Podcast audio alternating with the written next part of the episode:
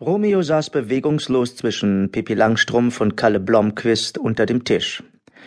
Seine feinen Schnurrhaare zitterten kaum merklich, als er witternd die Nase in die Luft hob. Füller, sagte Dax leise und eindringlich. Wo ist der Füller, Romeo? Die schwarzen Knopfaugen der Ratte blitzten, während ihr nackter Schwanz unruhig über den Parkettboden schlug. Winzige Staubpartikel wirbelten auf und schimmerten im Sonnenlicht, das durch das hohe weiße Fenster fiel. Dax hatte den Füller am Ende eines kunstvoll verschachtelten Labyrinths versteckt. Die Seitenwände der Gänge, die sich durch das ganze Zimmer erstreckten, bestanden aus aufgestapelten Büchern, Musikkassetten, CD-Hüllen und Comicalben. Romeo hatte bereits zwei erfolglose Anläufe unternommen, den Irrgarten zu durchqueren, und es sah nicht so aus, als wäre er dazu bereit, auch noch einen dritten Versuch zu starten.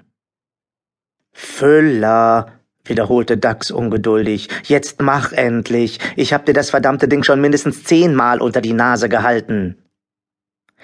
Dagmars Vater hatte Romeo aus dem Labor mitgebracht, als die Ratte kaum sechs Wochen alt gewesen war, und ihn damit vor dem traurigen Schicksal seiner dort gezüchteten Artgenossen bewahrt, die als Versuchstiere für Krebsexperimente dienten. Dax hatte das kleine, schwarz-weiß gefleckte Knäuel vom ersten Augenblick an gemocht, und Romeo hatte ihre Zuneigung ebenso rasch erwidert. Ihre gegenseitige Liebe war zum Ausgangspunkt einer Reihe von Experimenten geworden, von denen bisher leider keines zum Erfolg geführt hatte.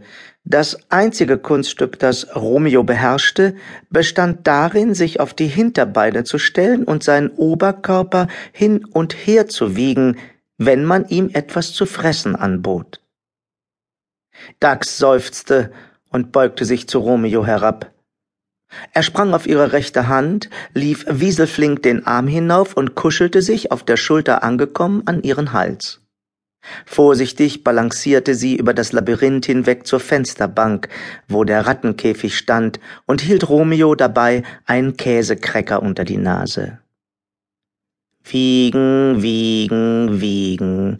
Dann griffen die zierlichen Pfoten zu und ein Sprühregen aus Krümeln rieselte auf den Boden herab. Ich weiß, dass du nicht so blöd bist, wie du tust, murmelte Dax und kraute Romeo unter dem Kinn. Irgendwann wird es klappen.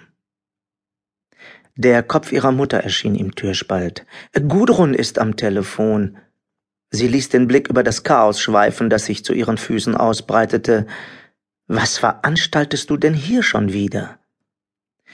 Ich versuche Romeo dazu zu bringen, sich an einmal gesehene und benannte Gegenstände zu erinnern und sie dann unter erschwerten Bedingungen wiederzufinden.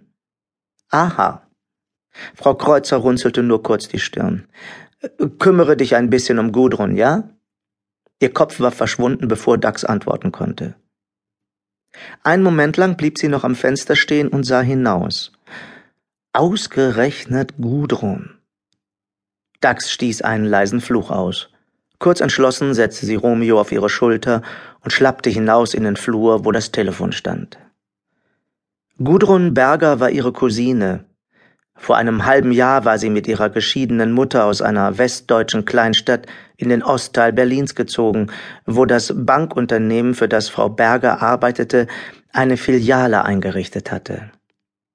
Dax hatte pflichtbewusst versucht, sich mit ihrer Cousine anzufreunden, aber Gudrun war schweigsam und in sich zurückgezogen gewesen. Eine Folge der Scheidung, wie Dagmars Vater vermutete. Nach einer Weile hatte sie jeden weiteren Annäherungsversuch aufgegeben.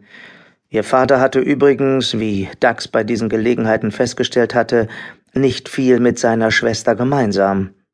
Außer einer Vorliebe für diese bescheuerten altmodischen Namen, dachte sie, als sie den Telefonhörer in die Hand nahm. Ja? Hallo Dagmar, ich stehe auf dem Kudamm in der Nähe vom Café Kranzler? Gudruns irritierende Art, Feststellungen wie Fragen klingen zu lassen, fiel Dax nicht zum ersten Mal auf und ging ihr gehörig auf die Nerven.